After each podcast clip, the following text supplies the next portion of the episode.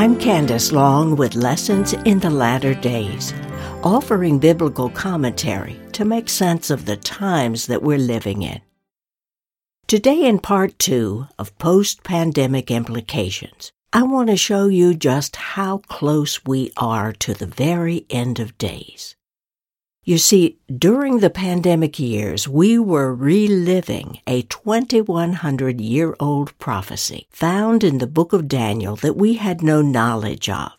And now, the prophetic timetable has fast forwarded, and we are on the verge of witnessing the fulfillment of an even bigger prophecy. I'm referring to the one in Daniel 9, known as the 70th week which is the final seven years before Messiah comes to establish God's kingdom on earth.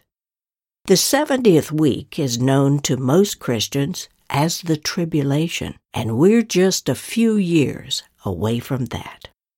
I'm going to tell you about Daniel's prophecy and weave it together with current events so you can see how the 70th week is being set up to unfold.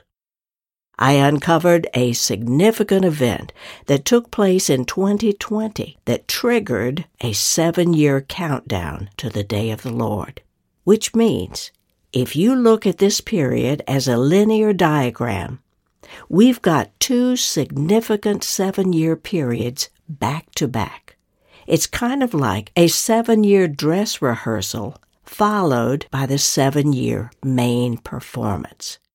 This is my working theory, and if I am correct in my analysis, as of early 2024, we are now in the last three and a half year period of the dress rehearsal.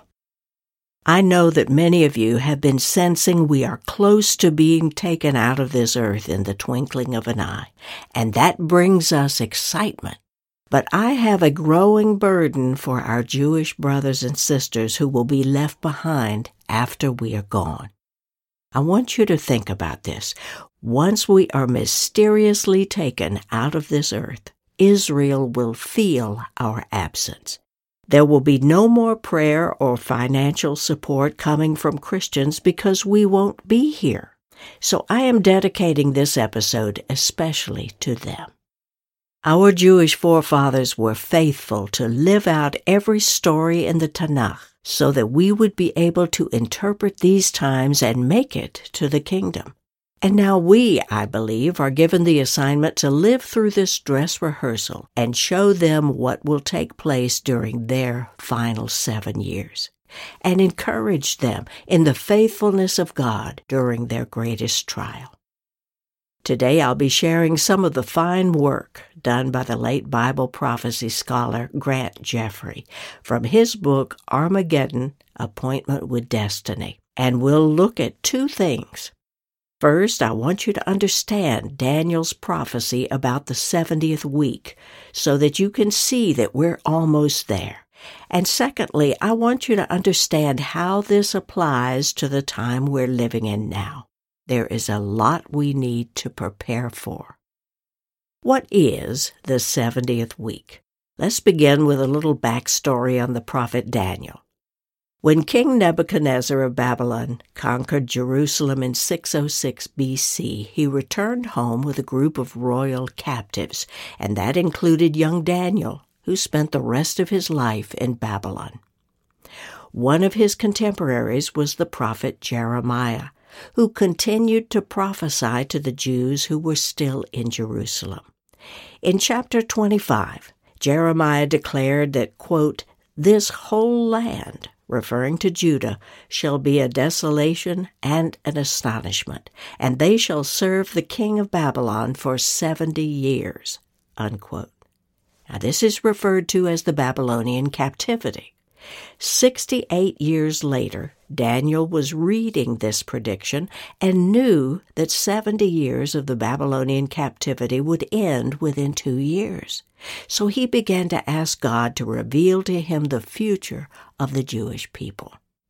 And while he was interceding, God sent his angel Gabriel to give him understanding about the future course of history. And that's when Daniel received one of the most amazing visions ever given to man. This vision of the 70 weeks of years foretold the precise day when Israel would reject and cut off their Messiah. And then the prophet looks forward almost 2,000 years to Messiah's return to set up his everlasting kingdom. Let's look at the three verses where we find this prophecy. Now, by way of introduction, when Daniel uses the phrase 70 weeks, he is referring to the biblical concept of weeks of years. This is a measurement of time, one year for each day. So 70 weeks means 70 times 7, or 490 years. Here's the passage in Daniel 9 quote, 70 weeks are decreed concerning your people and your holy city, to finish the transgression, to put an end to sin and to atone for iniquity, to bring in everlasting righteousness, to seal both vision and prophet, and to anoint a most holy place. Unquote. God is telling Daniel that 490 years have been allotted for Israel from a certain starting point until the very end when transgression, sin, and iniquity have been dealt with and righteousness established in God's kingdom. So the allotted time for Israel is 490 years. Next, Daniel gets specific and tells us when the prophetic time clock begins. Quote, Know therefore and understand that from the going forth of the word to restore and build Jerusalem Unto Messiah the Prince shall be seven weeks, and threescore and two weeks, which means sixty two weeks. The street shall be built again, and the wall, even in troublous times. And after sixty two weeks shall Messiah be cut off, but not for himself. Unquote. Now, this passage gives us clues to some important dates. In his book, Jeffrey tells us that in 1895, Sir Robert Anderson, who was a gifted biblical scholar and the head of Scotland Yard, wrote a fascinating review of this amazing prophecy. Let me give you the Cliff Notes version. Sir Robert Anderson wrote that from the going forth of the commandment to restore and build Jerusalem unto the Messiah the Prince shall be seven weeks and threescore and two weeks. Now, seven weeks refers to a 49 year period during which the temple was rebuilt, followed by a 62 week time period, which means 62 times seven years, which is 434, ending up with a total of 483 biblical years until Messiah. Now remember, God gave Israel 490 years, so 483 is seven years short. That is significant. That's the missing 70th week that we're talking about. The command to rebuild the walls of Jerusalem was recorded in history. It was issued by the Persian king Artaxerxes in the month of Nisan in the 20th year of his reign, according to Nehemiah 2. The Talmud says that the first of Nisan is the new year for the computation of the reign of kings. So this decree to rebuild was computed to be March 14th, 445 BC. That date is considered the starting point for this part of Daniel's prophecy. Now, the next big date is the coming of Messiah 483 years from then. Sir Anderson went a step further and computed the number of days for this prophecy. 483 years times 360 days a year equals 173,880 days.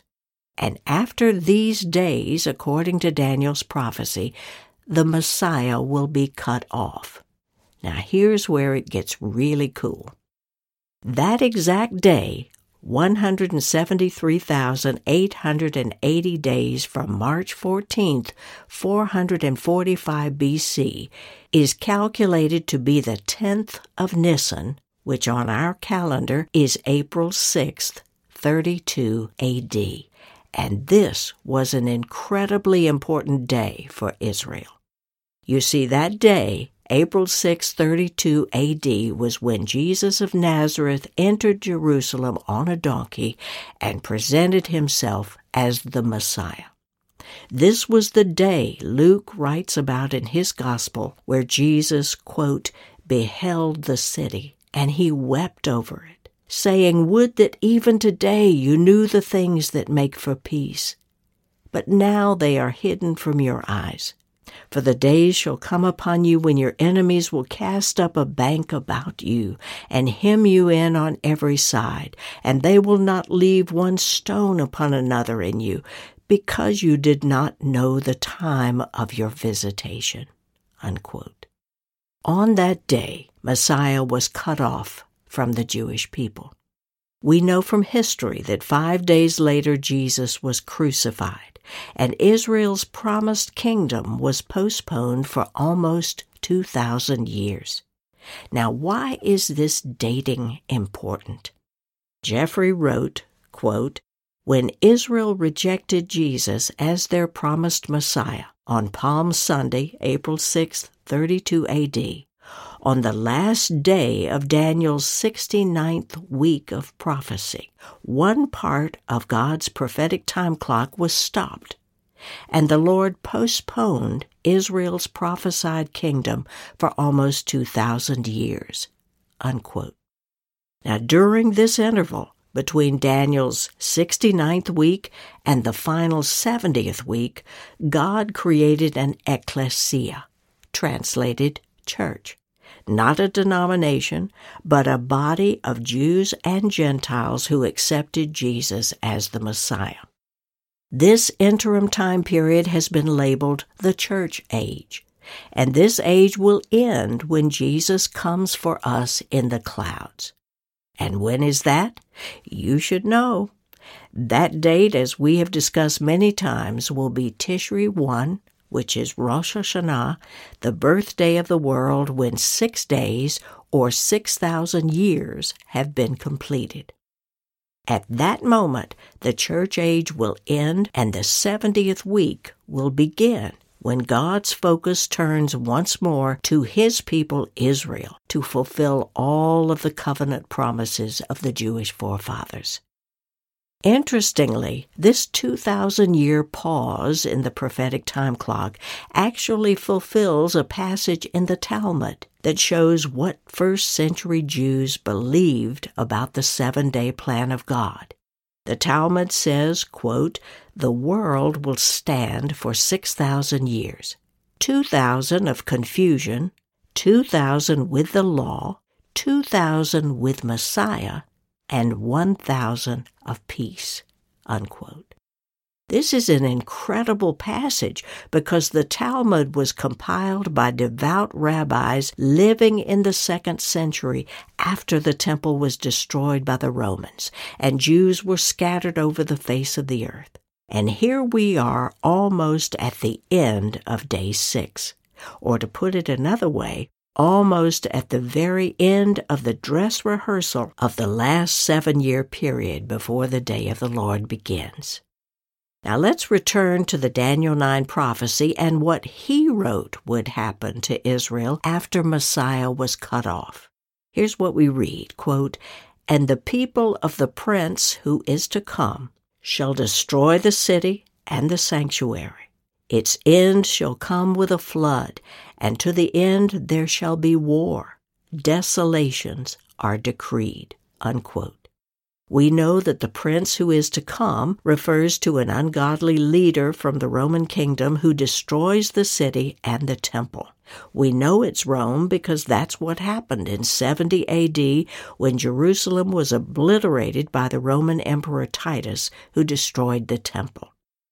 The part which says, To the end there shall be war, desolations are decreed, that part is all about what's known in Hebrew as the ketz. Ketz is a Hebrew word meaning the end, that point in time at the very tail end of the 70 weeks allotted to Israel. So up until the ketz, Daniel says there will be war, which is what is happening now.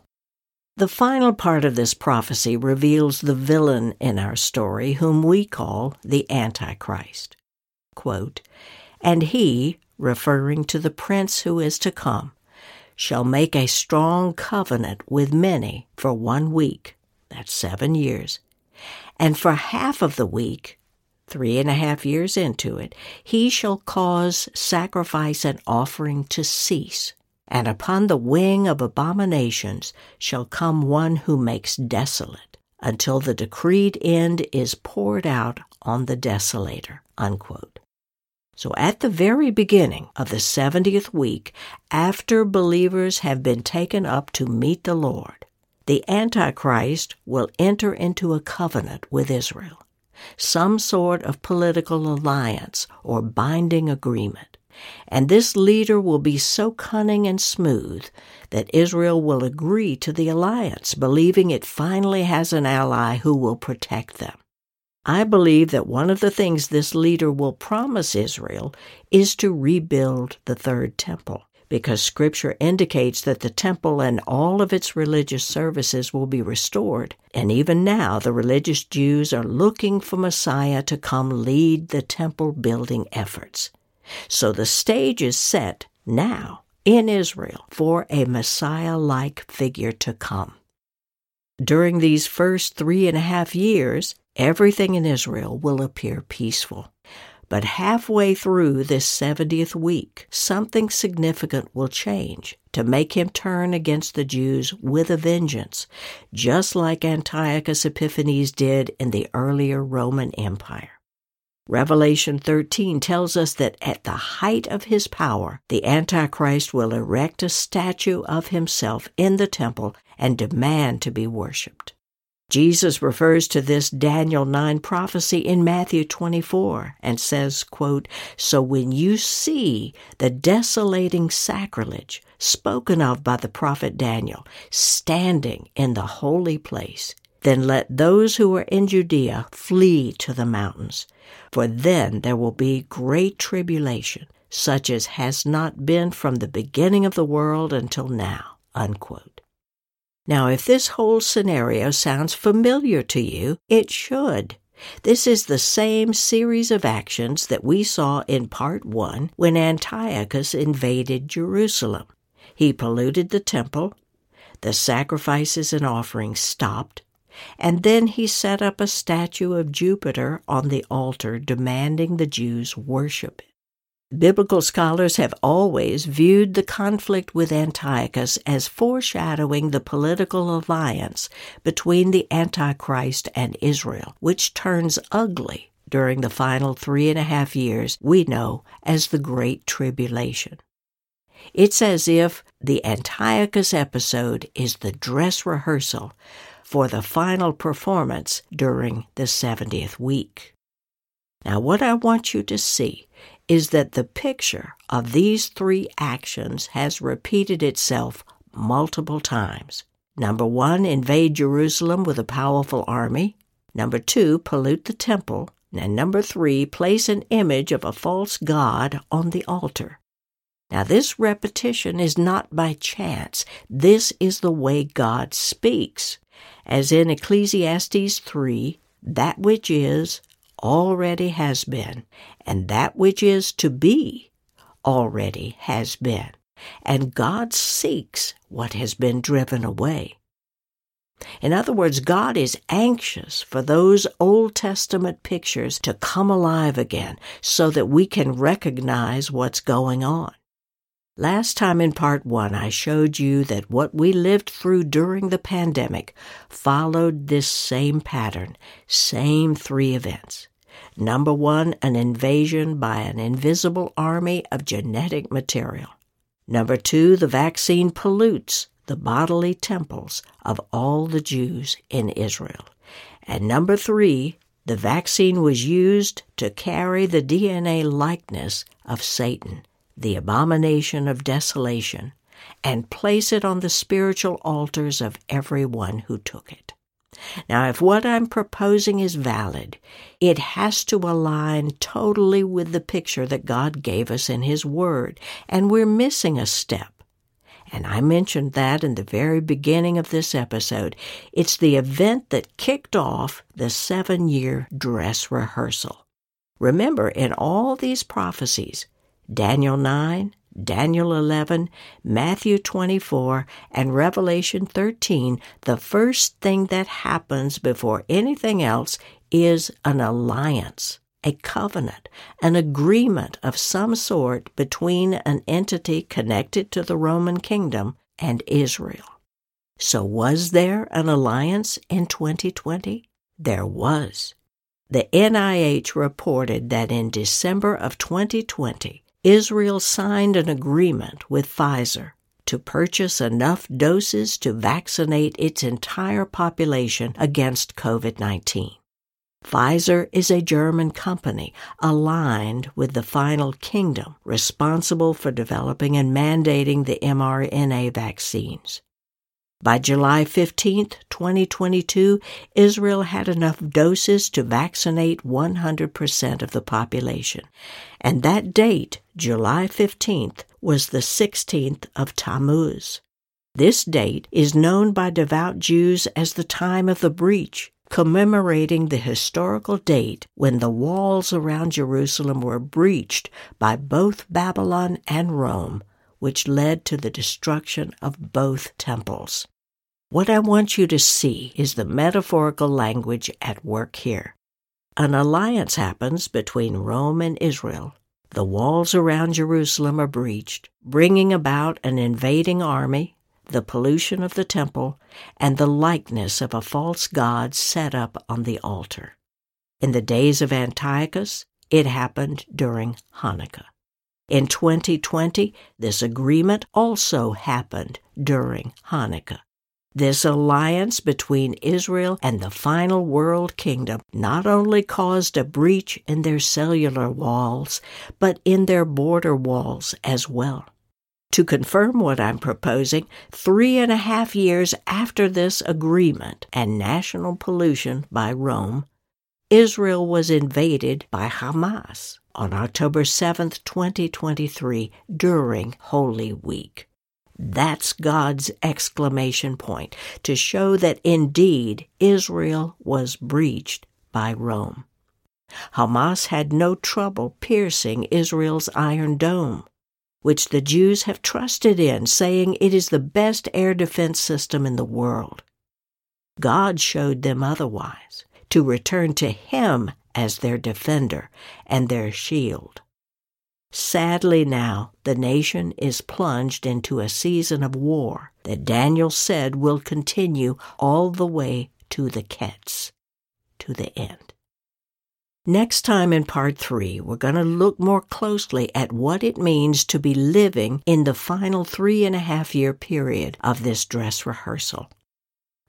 Our next stop is the rapture, the event that signals several things. First, it ends the seven year dress rehearsal that we are in now.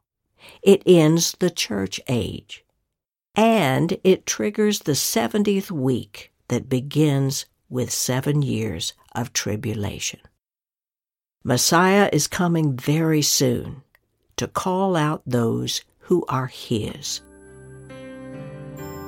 My prayer is that you have received His gift of salvation by saying, Jesus, I accept you as the promised Messiah and give my life to serve your purposes while I'm still on this earth. My prayer is that we go together and we meet soon in the kingdom. Thank you for being with me today. If you want to share this with others, you'll find this episode on my podcast page at candacelong.com. Join me again next time for Lessons in the Latter Days. God bless.